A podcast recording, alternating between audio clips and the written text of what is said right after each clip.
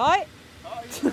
Salut, ah, du fährst mit dem Auto da rein? Nicht schlecht. Wegen dem Regenwetter, eigentlich wäre es für mich ja in Velodistanz von, da, von daheim. Darf ich mitfahren? Komm rein. Sicherheit. Das ist der Fabian Fellmann, der USA-Korrespondent von Tamedia und ich, Isabel Jacobi, dann auch noch vor Ort als USA-Korrespondentin und aufgenommen haben wir das vor zwei Monaten vor der Schweizer Botschaft in Washington. Hey, ich bin noch nie hier reingefahren. Aber man, man hat ja auch nicht so viel Gelegenheit, in die Pandemie daher zu kommen. Nein, ich bin schon ehrlich gesagt. Hier hat es aber rauschende Feste gegeben. Soirée Suisse. Legenden Aber, äh, sind das für mich, Legenden. Ja, das gibt es ja, gar- gibt's ja gar nicht mehr. Wir sind beide an eine Medienkonferenz von Bundesrätin Viola Amherd gegangen. Sie war auf Dienstreise in der US-Hauptstadt. Okay.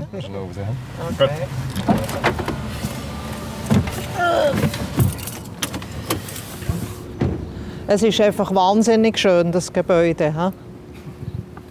Und die Lage ist wunderbar, der Garten. Das ist ja was ist der grösste, der grösste Bienengarten von, von Washington, rühmt sich der Botschafter immer wieder. Ähm, Ja, und hier sind wir. hä? Wir sind im Moment noch gerade Konkurrenz, aber schon gleich machen wir einen Podcast zusammen. Wahnsinn, oder? freue mich drauf, freue mich drauf, Isabel.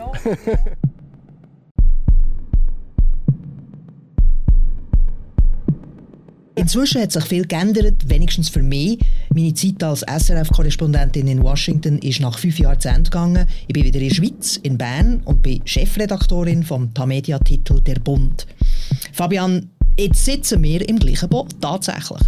Ja, Isabel, jetzt sitzen wir im gleichen Boot und das freut mich sehr, dass wir jetzt zusammenarbeiten können und miteinander einen Podcast machen. Wir werden uns ja abwechseln mit dem Christoph Münger und dem Martin Kilian, dem Auslandschef und dem früheren Korrespondent von Tamedia. Und ich freue mich sehr auf unsere Unterhaltungen, wobei ich finde, das mal ein bisschen unter komischen Vorzeichen statt. Ich hätte nicht gedacht, dass du dann in Bern heißer hast als ich da in Washington, wo bekannt ist für seine feucht schwüle Hitze. Genau, weil es einfach keine Klimaanlage gibt. Oder nur ganz schwache, immerhin.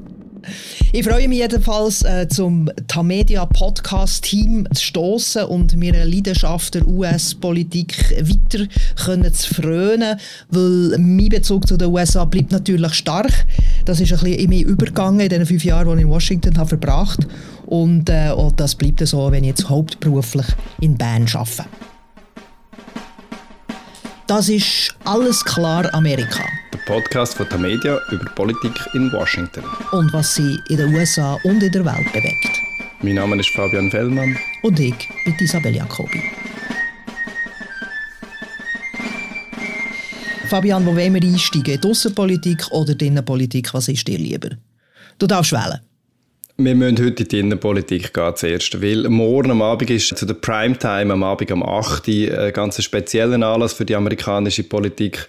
Wir erleben da das letzte Hearing zum 6. Januar. Und eins, das ganz viele Schlagzeilen hat produziert in der letzten Zeit.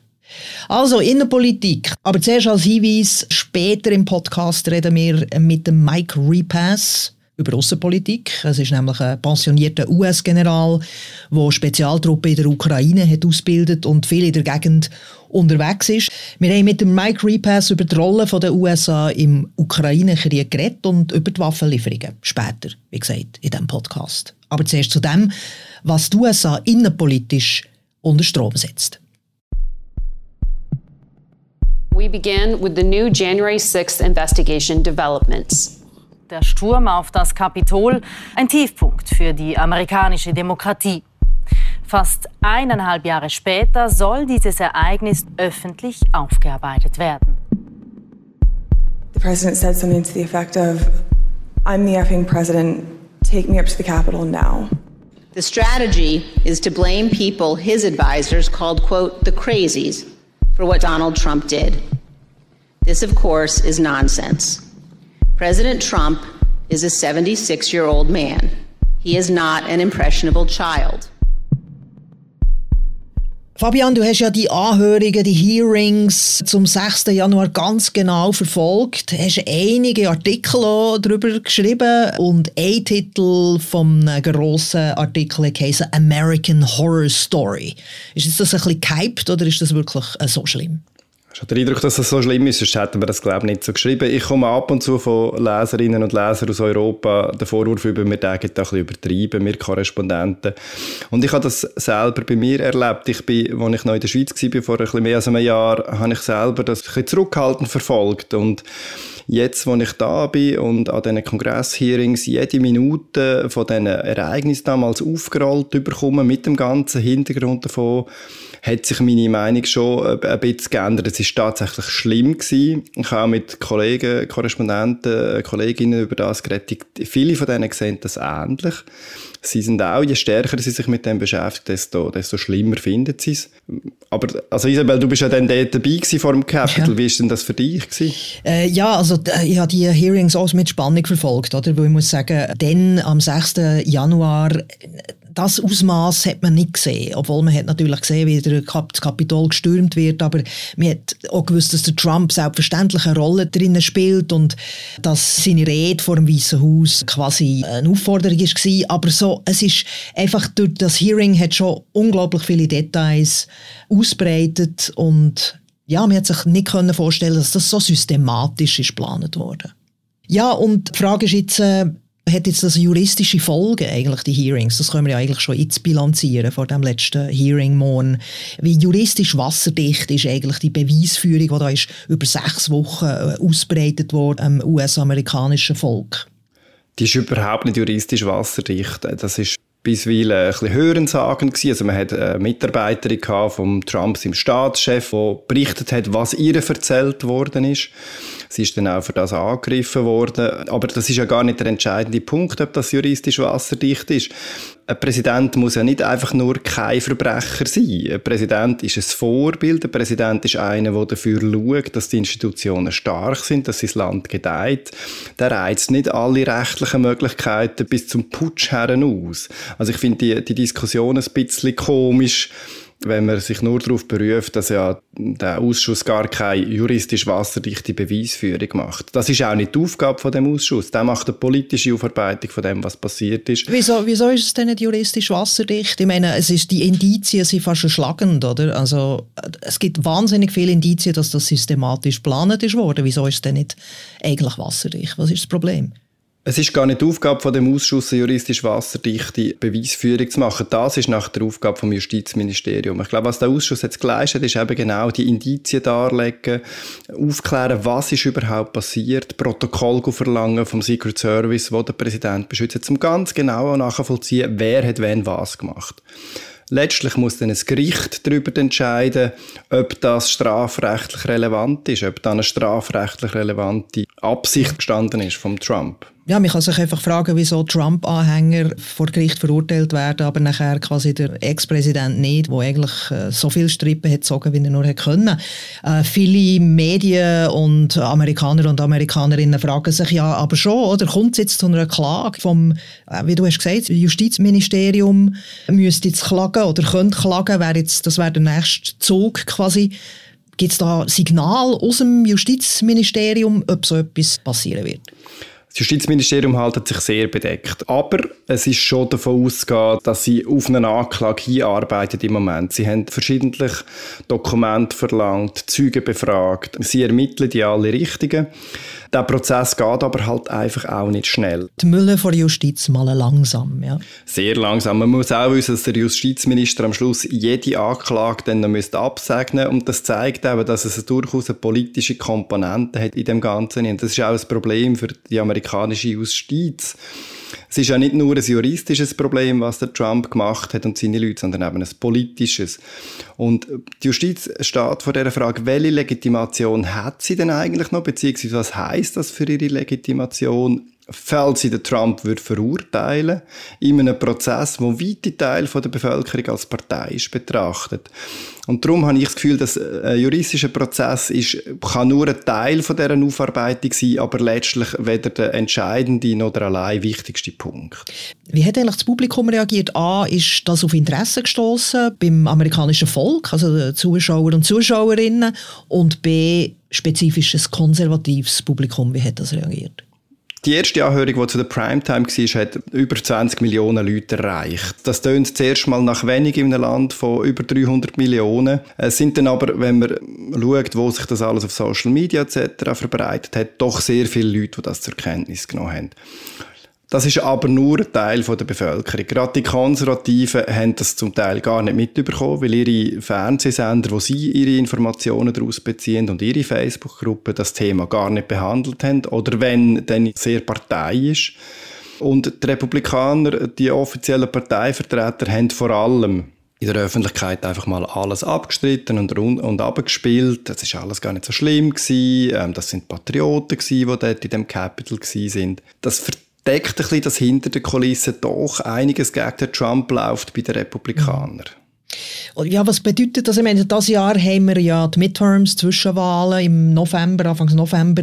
Was bedeutet das politisch? Also hat man das Gefühl, dass die Hearings bewegen da etwas? Demokraten sind ja schwere Bedrängnis. Bei den Wählern hat man bis jetzt nicht den Eindruck gehabt, dass das politisch etwas bedeutet. Man hat das gesehen in diesen Vorwahlen, wo Trump-Kandidaten und vom Trump unterstützte Kandidaten antreten sind die haben recht gut abgeschnitten, also durchzogen, die einigen nicht gut, die anderen sehr gut, aber man hat auf jeden Fall nichts gesehen, dass die Hearings die Wähler beeinflusst hätten. Was man aber durchaus gesehen hat, ist, dass das Partei-Establishment der Republikaner gegen den Trump äh, probiert, mobil zu machen hinter den Kulissen.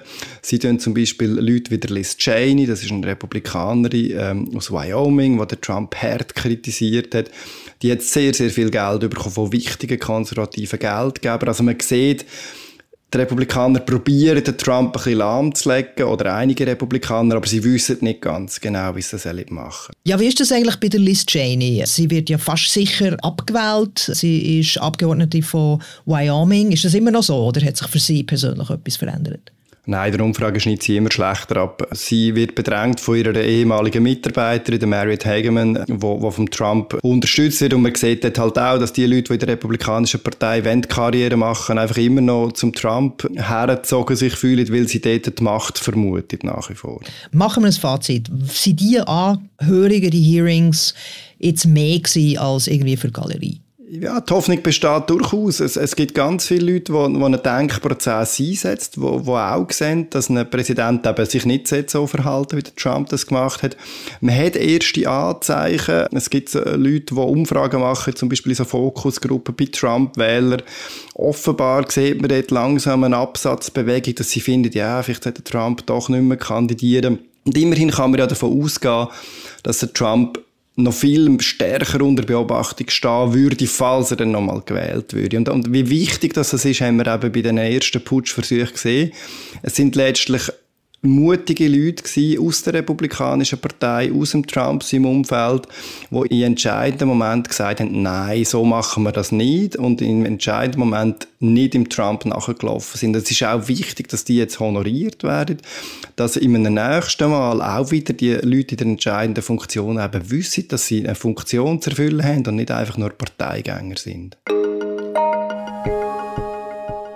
Das ist alles klar. Amerika, der Podcast von Tamedia zur Politik in Washington und was sie in den USA und in der Welt bewegt. Jetzt reden wir, wie versprochen, noch über die Außenpolitik und zwar über die Ukraine. Mehr Waffen brauche es im Kampf gegen Russland. Das fordert der ukrainische Präsident Volodymyr Zelensky immer wieder.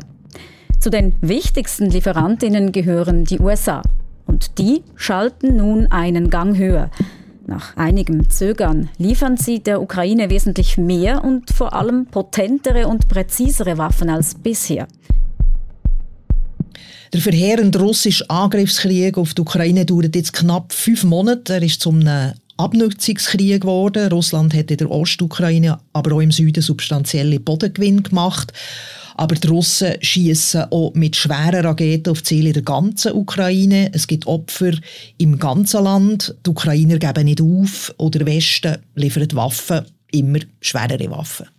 Aber so ein konkretes militärisches Ziel wird dem als äh, Beobachterin äh, nicht so ganz klar. Und darum fragen wir jetzt doch jemanden, was könnte wissen. Der pensioniert Zwei-Sterne-General Michael Repass. Er ist ein hochrangiger Militärexperte und hat ukrainische Spezialtruppen ausgebildet. Und er ist immer wieder in der Region unterwegs. Und wir haben ihn ja beide schon mal interviewt. Im März, glaube ich, war das, oder im April. Ich im März? Ja, ich gehe. Wir haben innerhalb von zwei Tagen haben wir beide äh, interviewt. Du hast nicht voneinander gewusst, ich konnte es nachlesen Anyway, jetzt äh, tun wir ihm nochmal anrufen.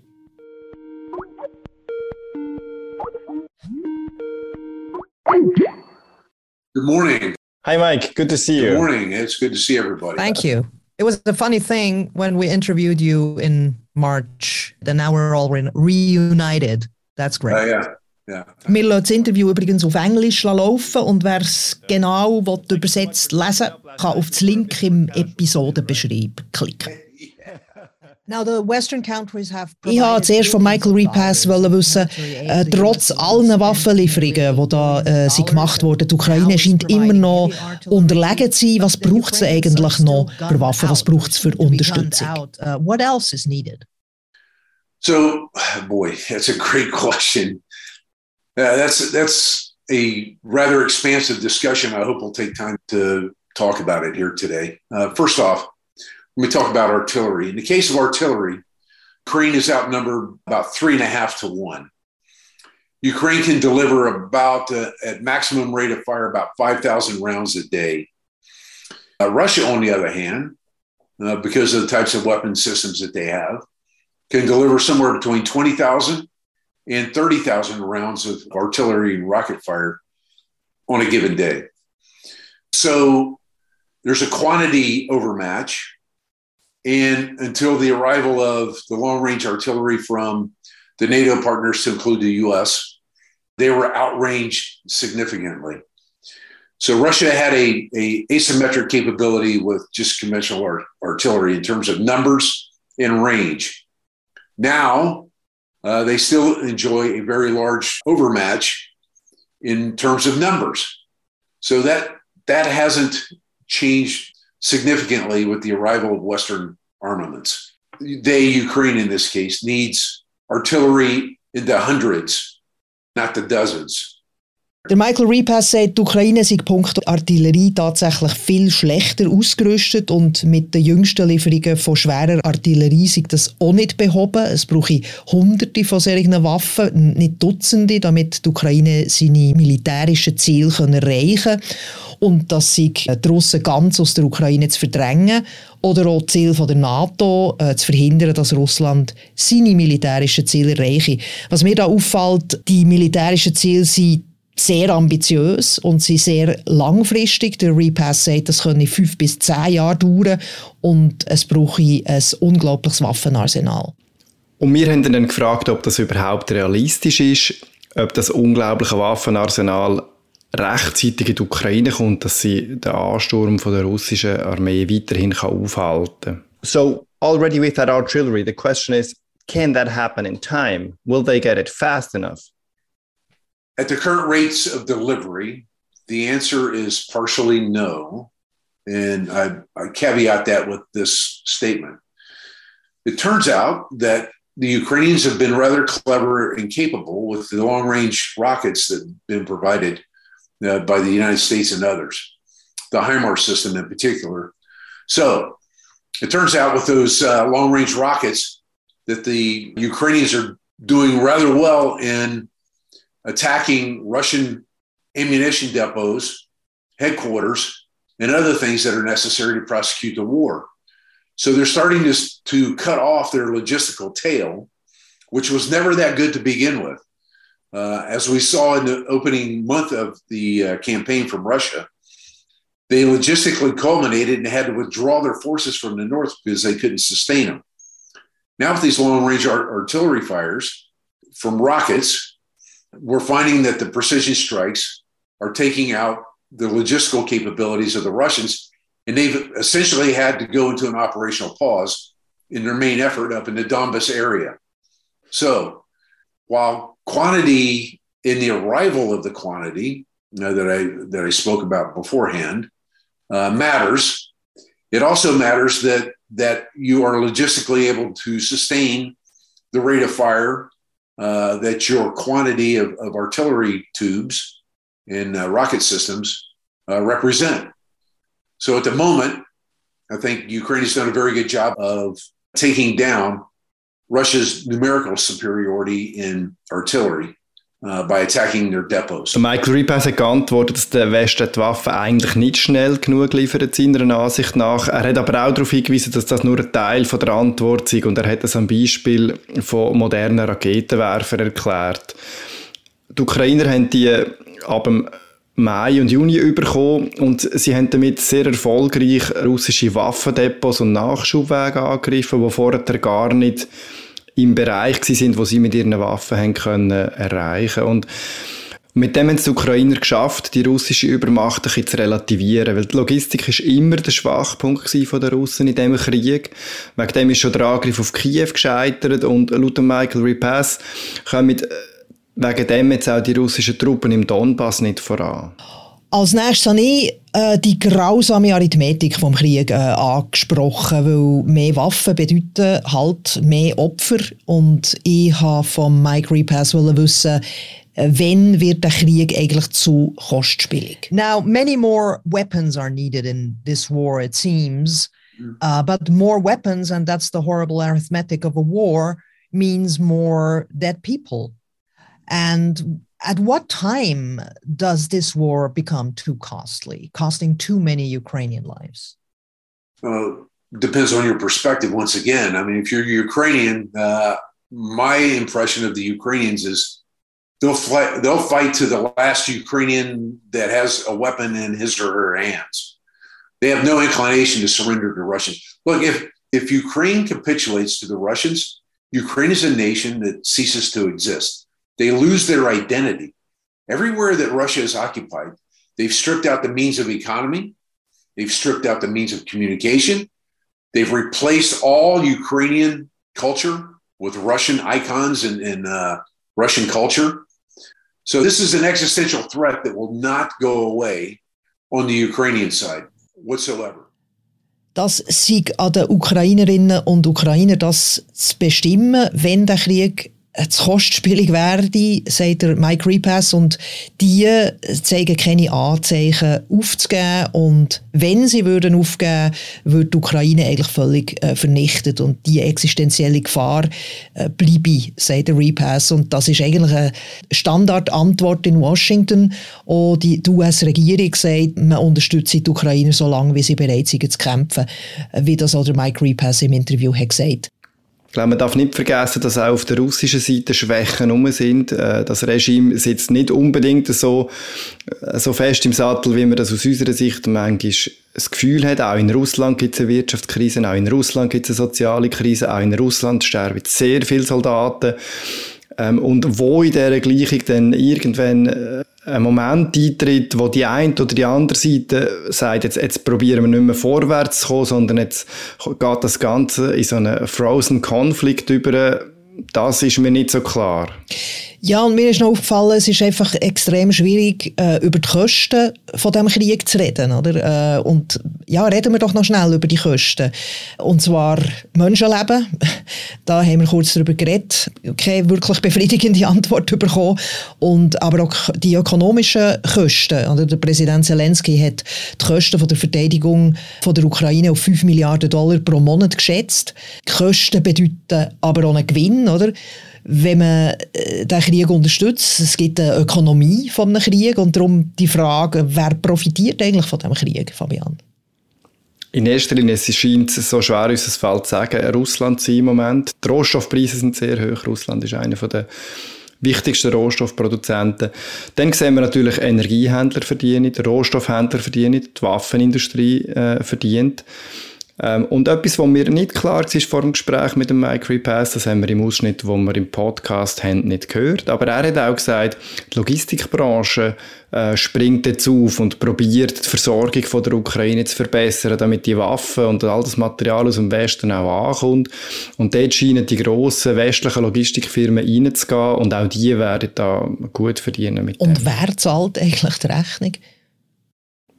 Das ist äh, offensichtlich die Bevölkerung von der Ukraine. Ja. Sie zahlen das mit ihrem Menschenleben, ja. sie zahlen mit ihrem Leben, sie zahlen das ähm, mit, mit Armut, mit, mit, mit einer äh, jahrzehntelangen Perspektivlosigkeit potenziell.